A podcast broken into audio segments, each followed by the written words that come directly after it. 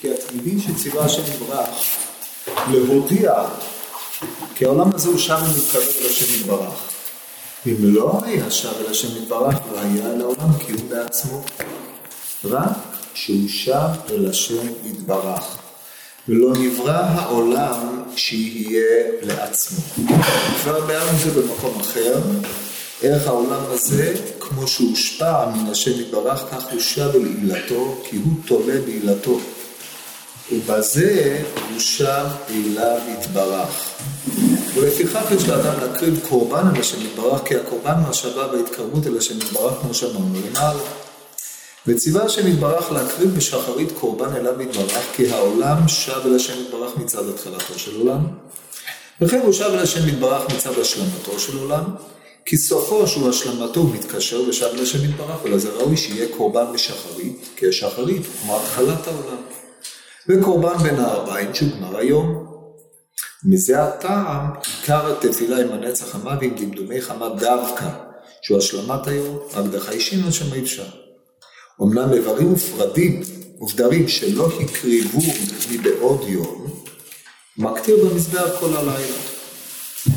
כי קורבן של שחרית וקורבן של בין הארבעים הוא מצד העולם הזה שהוא שב אל השם יתברך מצד שהוא יתברך התחלתו של עולם, כי אי אפשר שיהיה העלול בלא עילה, וכן מצד השלמתו אי אפשר שיהיה עלול בלא עילה וקיום העלול בעילה. לפיכך את הכבש אחד וכו' ואת הכבש השני תעשה בין הארבעים. אבל האיברים מוגדריים גם כן הקרבתם מורה כי הכל שב אל השם יתברך מפני שאין זולתו יתברך. אבל אין זה מצד העולם הזה, רק שהוא יתברך מפני שהוא אחד, הכל שב אליו כי אין זולתו יתברך. לפיכך לא מצד היום בלבד ההקרבה אליו, כי אז ההקרבה מצד העולם, והיינו ביום.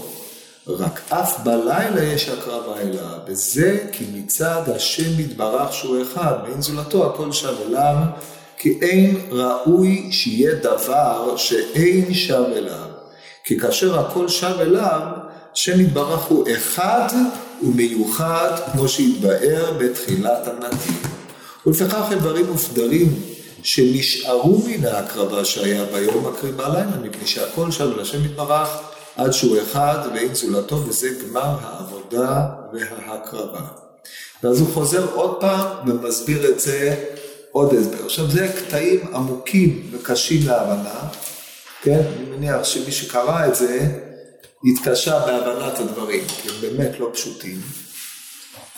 אבל צריך לשים לב לגופי הדברים בדיוק נמרץ למה הוא אומר ולחילוקי העניינים. אז אנחנו נסביר את זה לאט לאט. קודם כל, אמ, הוא מחלק כמו שהוא עשה לגבי האבות, הוא מחלק בין שלושה עניינים. יש תפילת השחרית שהיא בבחינת התחלה, בהקשר דנן שב אל השם יתברך מצד התחלתו של עולם, יש את תפילת המנחה שהיא בבחינת השלמה, שב אל השם יתברך מצד השלמתו של עולם, שניהם הם משתייכים למושג יום. אנחנו יוצאים מתוך נקודת הנחה של יום מבטא תהליך של שלמות שיש לו התחלה וסוף. וכדרך שהוא כך, אז הוא מבטא גם את התחלת עולם ואת סופו של עולם, או השלמתו של עולם למען הדיוק, ונסביר עוד מעט מה המשמעות של הדברים הללו. היום מבטא את ההתחלה ואת ההשלמה מצד העולם הזה, ונסביר את זה עוד מעט מה הוא מתכוון, אבל צריך לשים לב להיבט הזה. למרות שכאילו באופן עקרוני אנחנו יודעים שאנחנו מתחילים מהערב, כאילו, עכשיו אנחנו מכירים. מאיזה בחינה הוא מתחיל? מבחינת זה שאנחנו סופרים פעמים. אבל זה לא הנקודה שלנו פה, כן? מאיזה בחינה, אני שואל מאיזה בחינה היום הוא מסמן את ההתחלה. החושך הוא ההיעדר, והאור הוא המציאות, נכון? אז ככה, כן? וגם כשתחשוב על זה, בריאת העולם, הקושי העצום בפסוק ויהי ערב ויהי בוקר יום אחד, מן הדברים היותר מופלאים, איך יכול להיות? להיות ערב. היה ערב, אז יש מחלוקת גדולה בין המפרשים, שיטת הריהל, שיטת הרשב"ם, כל זה. אבל בגדול, כשאתה מדבר על ישות לעומת היעדר, אז ישות מתבטאת באור והיעדר מתבטא בלילה. ולכן היום אולי, היום לגבי האדם המתחיל ב... בלילה מבחינת הביטוי של הוויית העולם והיותו תלוי והשם יתברך, כמו שנסביר עוד מעט, אנחנו מדברים על תחילת יום בסופו כתחילה, כתלות של העולם הזה בבורא יתברך מצד התחלתו והשלמתו.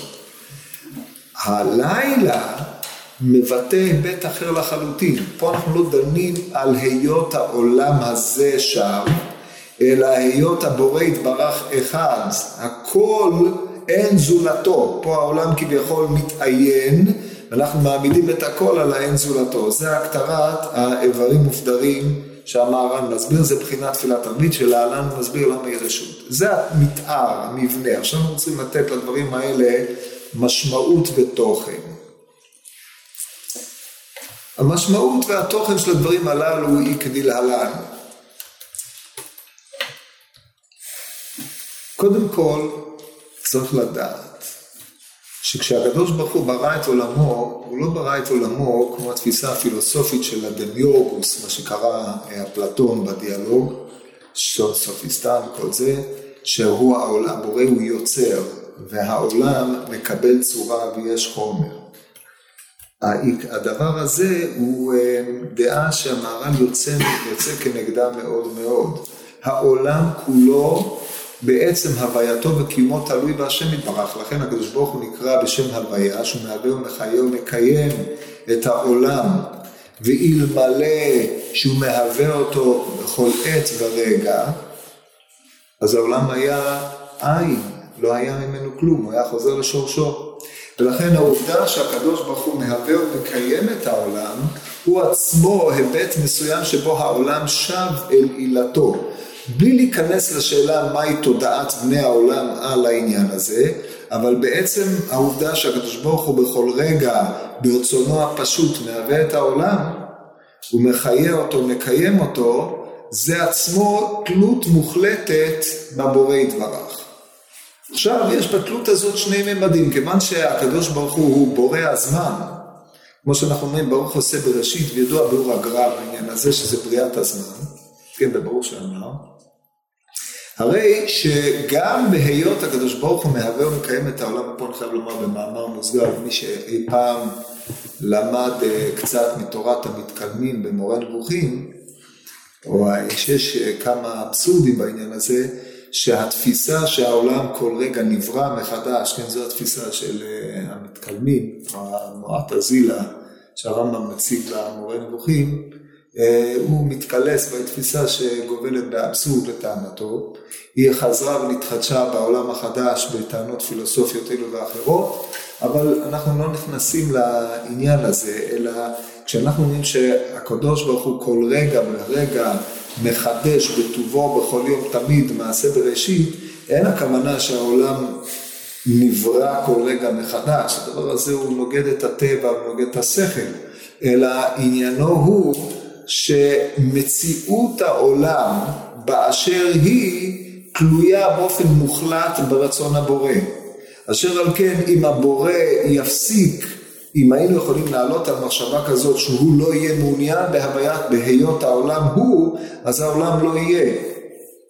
עכשיו, כיוון שהדבר, כיוון שיסוד האמונה שלנו שהעולם נברא ברצונו, אז הרי העמדת הרצון יש לו בחינה מסוימת של התחדשות. כיוון שבידו לסלק, זה ביטוי להיותו רוצה את העולם. היותו רוצה זה, זה שהוא מעמיד את העולם בהצמדת חוקיו.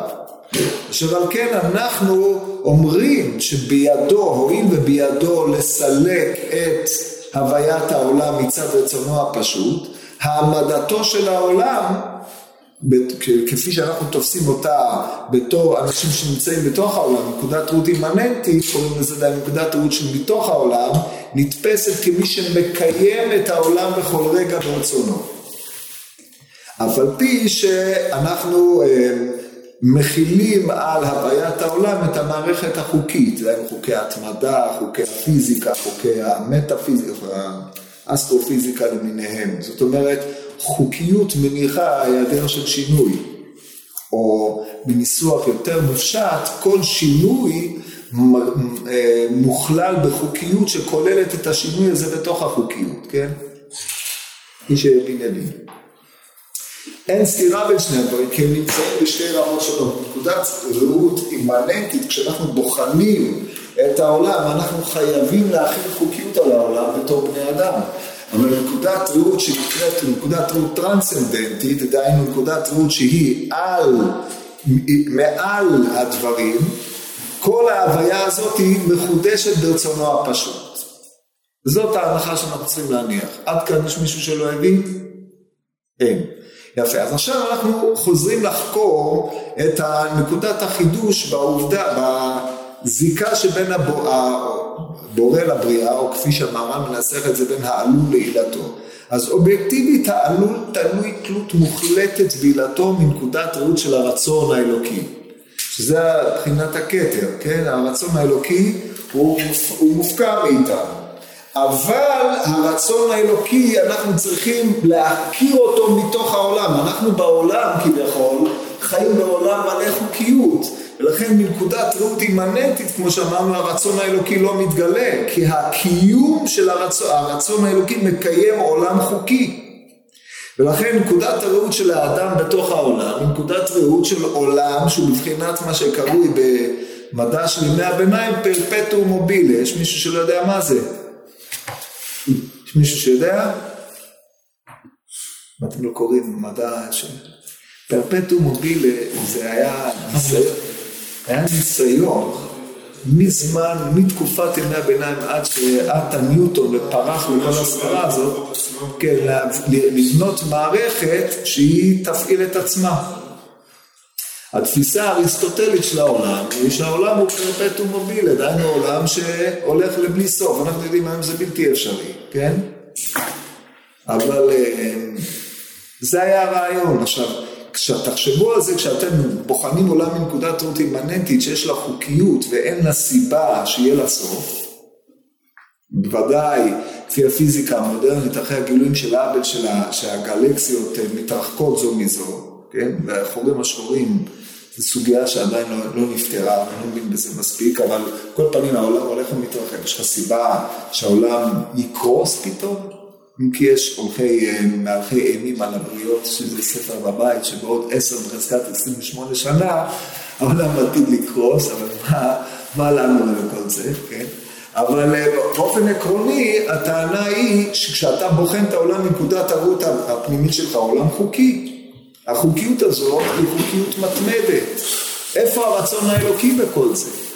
פה נכנס האלמנט של ההכרה האנושית, שהעולם שב אל עילתו, דהיינו העולם תלוי כל כולו בעילה מצד בחינת הרצון שלו.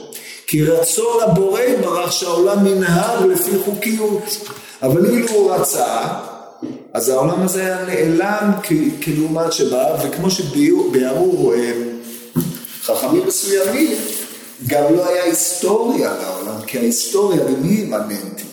זה דבר עמוק, גם לא היה זמן, כי הזמן, כל פנים לפי תפיסת הקדמונים, הוא תלוי עולם, ואם אין עולם גם אין זמן, אבל גם אין אה, עבר, הווה ועתיד בתוך הזמן, כי הכל נמצא בתוך העולם. אז זה יוצר בראשית, דהיינו בורא את תפיסת הזמן שבתוכו אנחנו חווים סיבתיות, מקום בתהליך של אה, השתנות. אז אם הוא משמיט את העולם כביכול... אין, זה לא משמיט. זה שאף פעם הוא לא היה. מי זה הוא? העולם. כן, שמעתי. זה צריך להבין את זה. עכשיו, עכשיו אנחנו חוזרים להבנה של הבורא יתברך שהוא מהווה את העולם להיותו משהו. זאת אומרת, מנקודת ראות פנימית, אתה לא רואה את זה, מבחינתך זה כמו פרפטום מובילי. אבל מבחינת ההשגה שהכל נעשה ברצונו הפשוט, אז אתה מבין שהקדוש ברוך הוא, הוא מחיה ומקיים את העולם. יש לו שתי בחינות, גם מצד ההתחלה וגם מצד ההשלמה. מצד ההתחלה זה היות העולם פועל באופן חוקי. מצד ההשלמה זה שלעולם יש תכלית. כי הרי אנחנו יכולים לחשוב על עולם שהוא פועל באופן חוקי, אבל הוא הולך בלי תכלית. כאשר יש לו השלמה, יש לו יעד, זה מבחינת יום, יום יש לו התחלה, שזה התהוות היום, ואחרי זה יש לו סוף.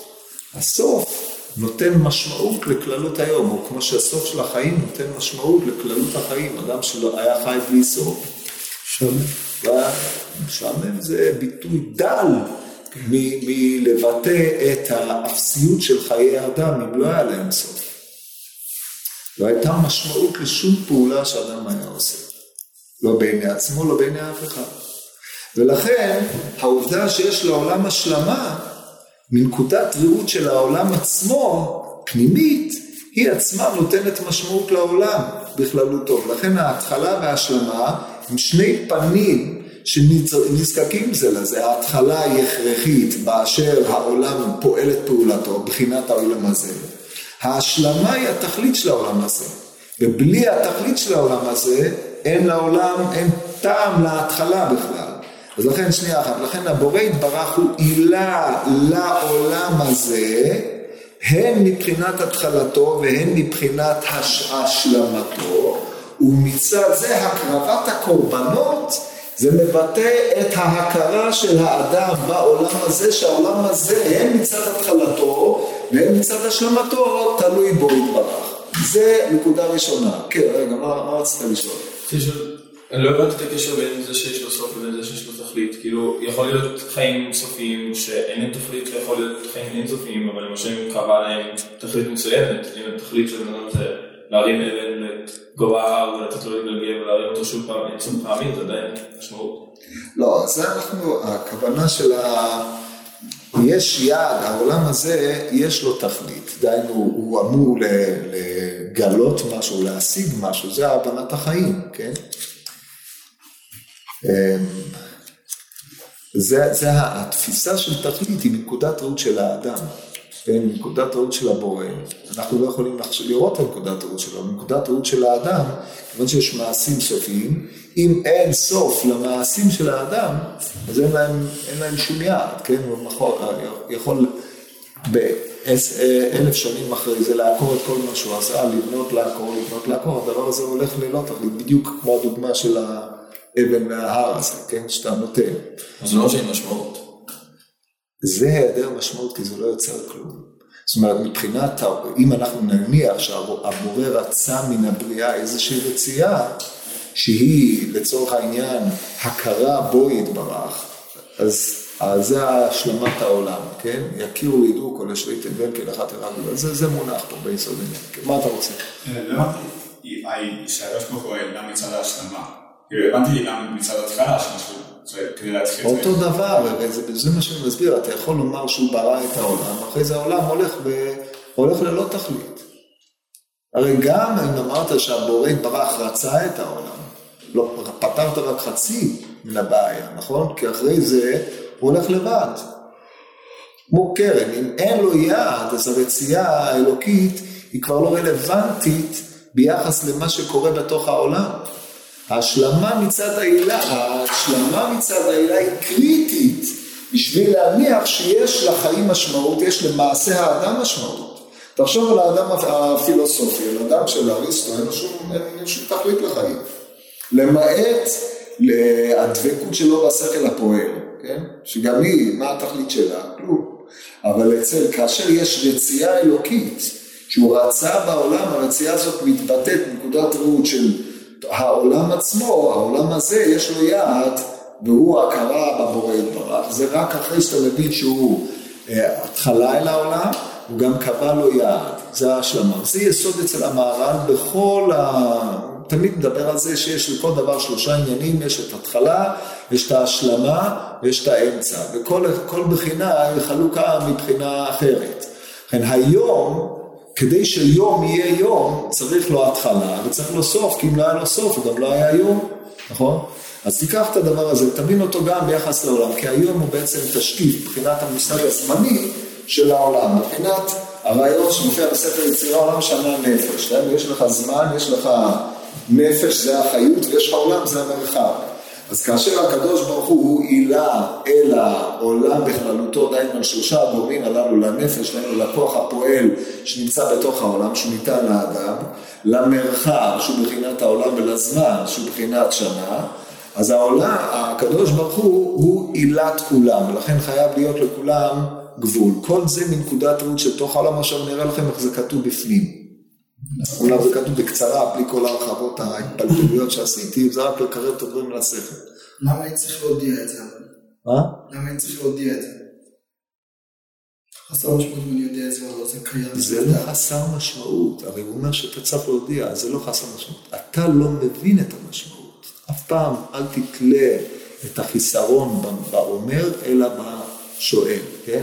זה לא חסר משמעות בכלל, זה כל המשמעות. אומר, לא, לא נברא העולם אלא כדי שיכירו בו, ככה הכתוב בזוהר מלא פעמים להשתמודה עלי, כן? זה עיקר הבריאה. שיכירו, כמו שאנחנו אומרים בתפילות, יכירו וידעו כל יושבי תבל, כי לך תכרע כל בארץ תשבע כל השם, מה נפקא מינה לו? אם צדקת מה תיתן לו, אומר איוב, נכון? אז מה אתה עושה? עיקר הבריאה היא כדי שאדם יכיר את בו. מה האינטרס שלו, אנחנו לא יכולים להשיג רק מנקודת ראות שלנו, לא מנקודת ראות שלו, כי היא לא נתונה נכון? אז לכן כל הדיונים שאנחנו דנים על הבורא יתברך והנהגת האלוקות במעשה בראשית, מעשה מרכבה, עולם האצילות, עולם מעל האצילות, כתר, אדם קדמון וכל הדברים הללו הם תמיד מנקודת ראות אנושית. נקודת ראות לא אנושית לא נתונה לנו אף פעם. נקודת ראות אנושית תמיד צריכה לחזור, כי זה, זה מה שהוא חשף לנו. הוא חשף לנו כאשר הוא נגלה לנו בסיני, אז נחשף לנו האופן שבו הבורא יתברך מתגלה לאנוש ותובע ממנו מה שתובע, מובן?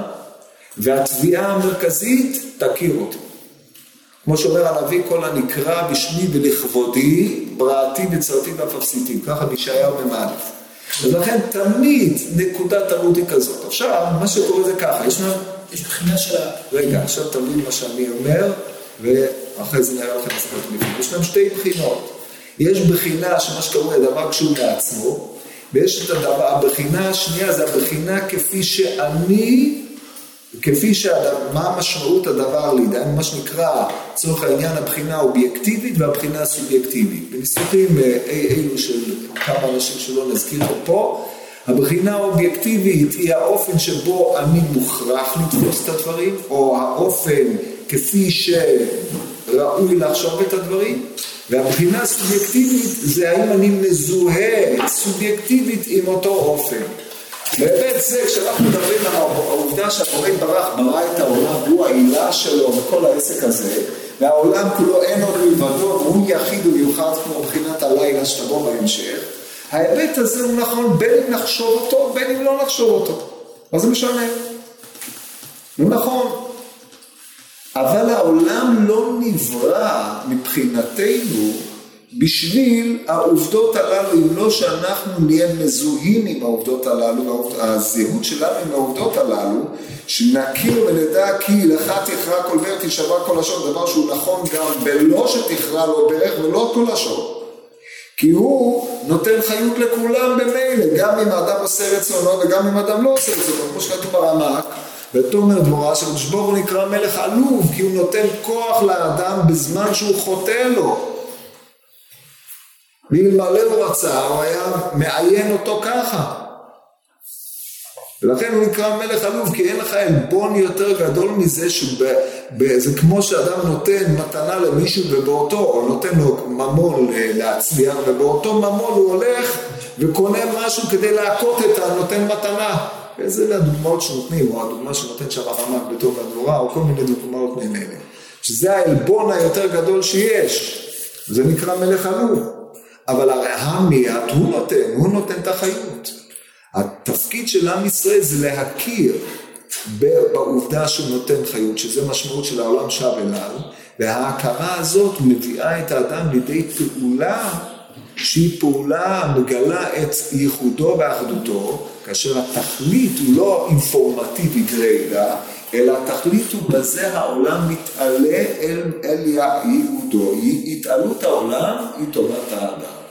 כי מה שאנחנו משיגים מן העולם זה כאין וכאפס.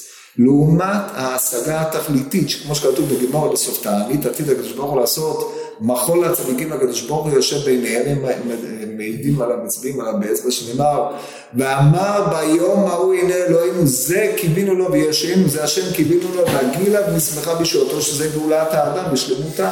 זאת אומרת האדם עצמו הוא תהליך, כמו שדיברנו כמה פעמים, הוא תהליך, גם בשיעור קומה של המין האנושי בכלל, לא, האדם בפרט, הוא תהליך של הוצאה מן הכוח אל הפועל, וההוצאה מן הכוח אל הפועל היא תנאי הכרחי לה, זה הכרה בבורא יתברך ובהנהגה האלוקית, ופעולה על פי הנהגה האלוקית. אם כן, ההכרה היא תנאי בסיסי, כמו שדיברנו בפרק הראשון, על היות האדם עובד את השם.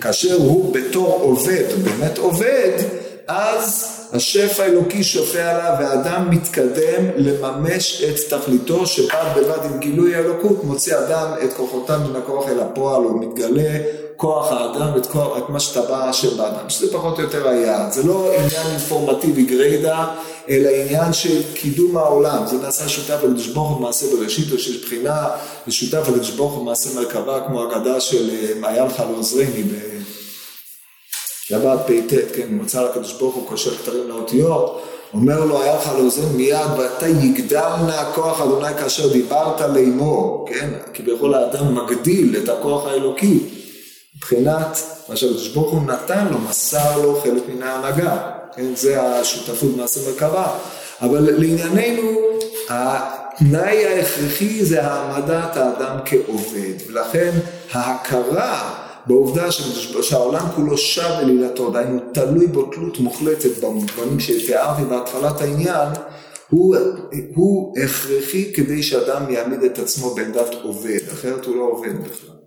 עכשיו אני אראה לכם איך זה כתוב פה לאט לאט, נחזור על העניין הזה, רצה לומר כי התמידין שציווה השם יתברך להודיע, אמרנו לכם פעם שעברה מה זה להודיע, כי העולם הזה שב ומתקרב אל השם יתברך. זה, זה התכונה האמיתית של העולם, הוא שב ומתקרב, דהיינו העולם הזה לא עומד מנותק באשר טבעו, אלא יש לו קירוב אל השם יתברך, קירוב הכוונה הוא חוזר לשורשו, או הוא תלוי בהנהגה האלוקית. או יותר עמוק מזה, קיום העולם הוא ביטוי או גילוי של הרצון האלוקי עצמו. עכשיו הוא מתגלה להשם יתברך, ואם לא היה שב אל השם יתברך, לא היה אל העולם קיום בעצמו. פה הוא שולל את האפשרות לתפוס את העולם כתפיסה אפלטונית של היוצר, שהוא יצר והדבר המיוצר עומד לעצמו. רק שהוא שב אל השם יתברך ולא נברא העולם שיהיה לעצמו. כבר ביארנו זה במקום אחר, איך העולם הזה כמו שהושפע מן השם יתברך, כך הוא שב אל גילתו, דהיינו השפע שהושפע מן השם יתברך, איננו מעמיד אותו כדבר מנותק, אלא כדבר התלוי כל רגע ורגע בהשם יתברך. הוא שב בעילתו כי הוא תולה בעילתו, בזה הוא שב אליו. אז פה הוא מגדיר את הדברים היטב, תולה בזה הוא שב, זה בדיוק מה שאמרתי, שהתלות ברצון, שהוא מהווה ומחיה אותו בכל רגע ורגע, מגדיר את העולם שב אל. שב אל פירושו של דבר מתייחס אליו, מחובר או קרוב אליו. מבטא בעצם הווייתו של העולם את הרצון האלוקי המהווה ומחיה אותו, זה השיבה אל. כמו שכשאדם עושה תשובה הוא שב אל השם יתברך, שיבתו אל השם יתברך זה לא שעכשיו הוא יושב בחיק השכינה בגן עדן תחתון או עליון או על העמוד, אלא שב אל השם יתברך פירושו של דבר שבעצם הנהגתו הוא מגלם את הרצון האלוקי ונעשה מרכבה לשכינה, ככה העולם כולו מגלם את הרצון הבריאתי, כן. מה ההבדל בין שיבה להשלמה? מה דומה שיבה להשלמה? שיבה יכולה להיות מכמה פנים.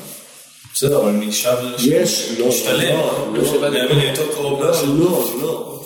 שיבה אל זה ביטוי לרצון האלוקי בבחינה שבו אתה שב. אם אתה מקיים את רצון השם, אז אתה שלם. אם אתה מקיים את רצון השם, לא שלם בכלל. לא. לא שלם. מה- מה העניין זה אצל השלמות? קריטריונים של שלמות ושיבה הם לא דומים בכלל. הרצון האלוקי, העובדה שאדם שב אל, פירושו של דבר שבמה שהוא עושה הוא מבטא את הרצון האלוקי, כן? הוא יכול לבטא אותו בשלמות, הוא יכול לבטא אותו, הוא לא יכול לבטא אותו בשלמות, הוא יכול, ל, בעצם הביטוי שלו יכול להשלים את עצמו, להשלים את אותו חלק אלוקי שהקדוש ברוך הוא טבע בו שהוא זוקק השלמה. אבל שלמות אין בעניין הזה. עכשיו, כשאנחנו נראה את השיבה הזאת, יש לה שתי הבחינות. עכשיו תראו איך הוא ממשיך ומסביר את זה. לפיכך יש לאדם להקריב קורבן אל השם יתברך. כבר הסברנו בפרק הראשון שהקורבן זה הביטוי היותר נעלה של היותו עובד, כן? זה היה התנאי הכרחי. כי הקורבן הוא השבה והתקרבות אל השם יתברך, כמו שאמרנו למעלה, וציווה השם יתברך להקריב בשחרית קורבן, כי העולם שב אל השם יתברך מצד התחלתו של עולם. זאת אומרת, היות העולם ברור, ומתחיל לפעול ומתפקד לפי חוקיות מסוימת, תחילת הבריאה הזאת, זה עצמו גילוי של כבוד שמיים. וההכרה של האדם שבתחילת היום, שתחילת היום בא מכוח השם יתברך, זה עצמו שיבה אליו. שהוא רוצה בהוויית עולם שיפעל לפי חוקיות מסוימת. זה תחילת יומו של האדם, בבחינת תחילת העולם. כמו שהקבענו שהיום יש לו התחלה וסוף. לכן אדם מקריב קורבן, ש... והמשמעות של הדבר הוא שכשאתה מתחיל יום, יש ליום הזה, יש לך משמעות, יש לך תביעה להתחיל לפעול, יש לך דרישה, זה המשמעות של תחילת היום. וכן הוא שב אל השם יתברך מצד השלמתו של עולם, כי סופו שהוא השלמתו, הוא מתקשר ושב אל השם יתברך. ולזה ראוי שיהיה קורבן בשחרית, כי השחרית הוא כמו התחלת העולם, קורבן במים הוא גמר היום. מזה אתה עיקר התפילה מנצח חמה ועם דמדומי חמה, דווקא שהוא השלמת היום. דרך הישיבה אי אפשר, לכן הקדימו את זה. זאת אומרת, גם הקורבן שבין הארבעים הוא חזרה מהתקשרות, דהיינו אחרי שהשלחת, משל למה הדבר דומה, שלחו לאדם לעשות שליחות מסוימת, אמרו לך כך תעשה, זה מבחינת שחרית.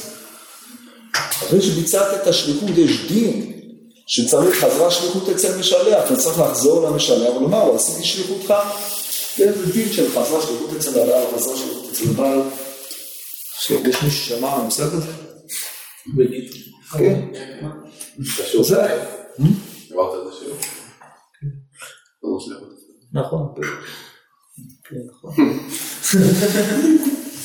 כן, טוב, אז זה לפי פרשנות של רש"י בחזרה שלו אצל הבעל יותר מאשר אה, האופן שבו אני הסברתי את זה, כן, לפי הרבי מחנן זה לא בדיוק טוב, אבל לפי הרש"י מקובל, שאומר רש"י, עוד כמו שכתוב, אז הבאתי בשיעור הזה את הפסוק ביחזקאל ט', כן, שהם באו, האיש לבוש הבדים, חזרו אליו ואמרו לו שעשו את שליחותו, זה גמר השליחות. גמר השליחות זה ההשלמה. גם העולם יש לו גמר שליחות, זה מבחינת סוף היום. לכן גם מצד זה, מצד הפעילות של העולם המגלה את כבוד, הש... כבוד שמיים, יש השלמה. זה קורבן בין הארבעים. זה מנחה, שאנחנו לא מתפללים מנחה סמוך לדמי תורה, שמא אפשר. נמשיך המהר"ל, עכשיו, כן. מה שהצלחתי להבין מהמהר"ל, אני חושב שהבנתי, זה שההשבה עצמה היא גם השלמות, זה לא שיש תהליך. עצם זה שאני שם זה גם מצד זה שאני נבראתי, אני עד לי עלול ואני קשור אליו, וגם זה שזה משלים אותי. לא, לא, לא, המושג השלמה פה הוא לא כמו שהוא גם. כן, דומה. לא, זה לא הכוונה אני לא השלמה זה, זה, בשביל זה הגדרתי השלמה כתכלית, כן? השלמת העולם פירושו של דבר שהעולם, זה לא המושג של השלמת האדם, אלא השלמת העולם זה שבבחינת השליחות נשתלמה, כן? היעד שלשמו העולם נברא, מתמלא. אבל היעד הוא לשוב, לא? לא, השיבה היא איננה, זה לא היעד. ההכרה בזה שיש, כשהקדוש ברוך הוא ברא את העולם, הוא כביכול שלח אותו לשליחות. העולם צריך לפעול את פעולתו, או בני העולם פועלים את פעולתם בהתאם לאותה שליחות. וזה ששליחות, זה שהאדם משלים את פעולתו, או הבריאה בכללה משלימה את פעולתה בבחינת שיט אלפי שנינה ועלמא וחד חרוב, כן? היעד של ששת אלפים שנה לפי קבלת חז"ל. אז גמר ההשלמה הזאת היא, היא החזרה, היא השיבה אל השם יתברך מצד השלמתו, זאת אומרת שהעולם יש לו יעד, לכן הוא חוזר אל השם יש- השיבה אל זה לא שהוא רחוק והוא חוזר, אלא זה שיש לעולם התחלה וזה שיש לעולם סוף, ההכרה הזאת שהיא מכוח הרצון האלוקי שקבע להתחלה והסוף זה השיבה. למה אפשר להגיד שלעולם יש רק התחלה? שזה רק התחלה של השם. אחרת אין התחלה. כי התחלה בלי סוף מבטלת את משמעות ההתחלה, זה מה שהסברתי קודם. לא בהכרח. אם אני, אם, אם אני אומר שהשם יצא עולם שכל כולו הוא רק, לשוב. אבל לא, לשוב, הלשוב פה זה תודעת התלות, כן? אבל תלות של דבר שהוא אינסופי ואין לו שום משמעות, זה לא תלות למען האמת. למה נגיד, ל- לקו ישר, אז אתה אף פעם לא מגיע לקו ישר, אבל יש התקדמות, יש משמעות, יש קו ברור של איפה אתה מתקרב אליו, אבל זה אינסופי. אז בוא נדון באופן אחר, אבל כיוון שאתה יודע שאף פעם לא תגיע לשם, אז מה המשמעות העובדה שאתה מתקרב? בעצם ההתקרבות. בעצם ההתקרבות. מה המשמעות של עצם ההתקרבות, כיוון שאף פעם לא תגיע, אם אתה צריך באיזשהו מקום להגיע לנקודה, כן? העולם צריך בסופו של דבר לבטא את כבוד השם. נניח שהוא מתקרב אבל אף פעם לא יבטא, או אף פעם לא ימלא את השליחות שלו, לצורך העניין, כן? נניח אתה שולח אסימפטוטה שאף, שהשליחות שלה היא איקס והיא מתקרבת לשליחות, אף פעם לא תמלא אותה. האם נתמלאה השליחות או לא? עכשיו זה חיסרון בחוקו של המשלח אם הוא משלח בשליחות שהיא לא יכולה להתמלא, נכון? לא, אם זה משהו, אם זה הרצון האלוקי. אבל ככה אנחנו מבינים, נכון. הרי ככה זה הכל, זה מה שהסברתי קודם, שכל מה שאנחנו יודעים, אנחנו יודעים מכוח מה שהקדוש ברוך הוא חשף וגילה לנו, מעבר לזה לא, נכון? עכשיו אם לפי התפיסה האנושית השלמת הדבר, או דבר שאין לו תכלית, או דבר שהוא אינסופי, או דבר שאי אפשר לו להגיע לשום יעד בהגדרת מושג האנוש, הוא בעצם חסר יעד, ולכן הוא מאבד גם את נקודת המוצא שלו. אז זה גם, גם מושג האינסוף באסימפטוטה הוא לא מובן מבחינה אנושית. רק אתה יכול לתאר את זה מתמטית, כן? אתה עושה לים, וגם כשאתה עושה לים, שואף מה קורה באינסוף. הוא מגיע, נכון, אלא שאתה אומר, אני לא מבין מה זה אינסוף, כיוון שאני לא מבין מה זה אינסוף. אני לא יכול לקבוע שיש נקודת פגישה, נכון? אבל אתה, אתה כותב לים, x שואף לאפס, כן? אז איפה החיסרון? החיסרון שאתה מוגבל בהכרת האינסופיות שלך, נכון? לכן אתה יוצר איזשהו מושג מופשט שאתה לא יודע לדבר עליו. זה לא מתאים עם החיים של העולם, כן? כי במציאות אין אתה מדבר על האינסופי.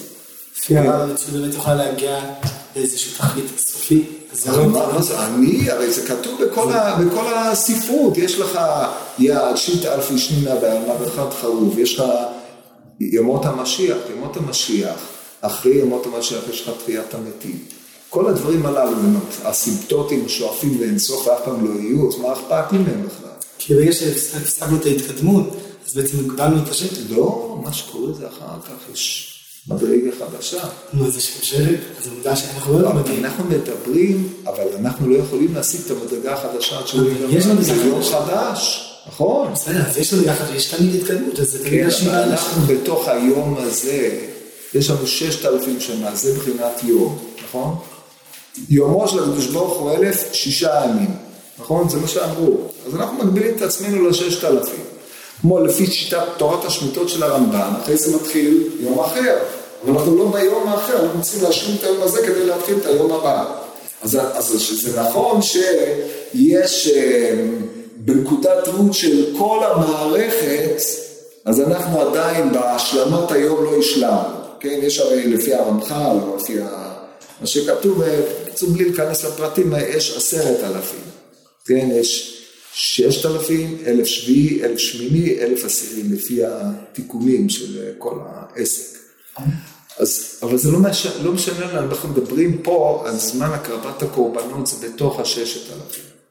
ברור? כן, אבל עכשיו העבודה שבעצם יש אבל זה יש לא, אבל זה לא. נתון לי, זה לא נתון לי. ויש לזה משמעות. מה? אבל גם אנחנו לא יכולים להבין את זה, יש משמעות לאינסופיות. אבל משמעות היא רק מפני שיש משמעות לסופי בתוך האינסופי, לכן יש משמעות לאינסופי, נכון? אבל אם תחשוב על זה טוב ותראה שתכיל את הכל בתוך האינסופי, תגיד שהכל הוא אינסופי והכל שקול, אז אינסופי, נכון? פה אתה תקוע, זה הבעיה. לכן אנחנו עוצרים בבחינת יום, נכון? יש גם אינסוף ימים, נכון? אבל אתה, אתה רואה את הכל בתוך סדר של יום. לך יש משמעות רק אם נאמר, כמו שיש סוף לחייו של האדם, אז יש משמעות לחיים שלו, כמו שהסברתי קודם, הוא הדין לגבי שאלת היום. בסדר? כיוון שיש בעצם... הרי אתם חושבים על אינסוף מתמטי, זה טעות. החיים של האדם לא מתנהלים באופן הזה. כמו שיום לא מתנהל באופן הזה. אם היו אינסוף ימים, אז לא היינו פה היום, נכון? כי לא היינו מגיעים ליום שבו יהיו אינסוף ימים, כן? לפי הטענות שטענו נגד האינסוף. ברור? אז לכן אנחנו מדברים על תחום היום, וכיוון שאנחנו מדברים על תחום היום, אז יש התחלה ויש סוף, זה מה שנותן לנו את הפשר, זה המשמעות של החיים שלנו. הרי יש טעות להרבה מושגים שנלקחים מעולם מתמטי שכולו עולם וירטואלי מיוצר על ידי האדם, שיש דמיות מסוימת לעולם הפיזיקלי, אבל איננו, הוא מתייחס לעולם הפיזיקלי כמו שהסימפטוטה מתייחסת לקו ישר, הסימפטוטה של פונקציה, או מתייחסת לפונקציה. כמו התיאורים של פילוסופיה של המדע, בקיצור מי שיודע על מה נדבר, לבין החיים שלנו הממשיים, אנחנו לא חיים חיים של עולם מתמטי, כן, הדמיונות משם הם דמיונות לא מוצלחים במיוחד, ברור? יפה, אז עכשיו רק נשלים את הנקודה האחרונה של הקטע הראשון. עכשיו אנחנו עוברים לאיברים מוגדרים, ופה חשוב לשים לב לשינוי הרטוריקה של הרמח"ל. אומנם איברים מוגדרים שלא הקריבו מבעוד יום, מקטיר במזבח כל הלילה. עכשיו איזה פנים יש לזה? אחרי שאמרת שיש לך את ההתחלה ויש לך את ההשלמה, לא נשאר לך כלום. ברור, הבעיה ברורה, כי הרי לפי המהר"ל אמרנו שלושה חלקים לכל דבר, ראש, תוך ואמצע. ואחרי זה מה הרביעי? אחרי שגמרנו את הראש, תוך וסוף, סליחה, אחרי הסוף, אין סוף. מה קורה? אז אז אומר המהר"ל כי קורבן של שחרית חוזר עוד פעם, הוא מסביר, הוא לא ישר ניגש לנקודה. משנה קצת ההגדרה, קורבן שחרית וקורבן בין ארבעים הוא מצד העולם הזה. דהיינו תיקון והשלמת העולם מצד העולם, דהיינו החוקיות התבואה בו, הדרישות הנדרשות מן האדם, המצוות וכן הלאה וכיוצא בזה, שהוא שב לשם יתברך מצד שהוא יתברך התחלה של עולם. כי אי אפשר שיהיה עלול בלא עילה, וכן מצד השלמתו אי אפשר עלול בלא עילה. בקיום העילה, העלול בעילה, וכך את הכבש אחד ואת הכבש השני תעשה בין הארבעים. אבל איברים מוגדרים גם כן הקרבתם הוא רק כי הכל, פה אין עולם, יש רק הכל.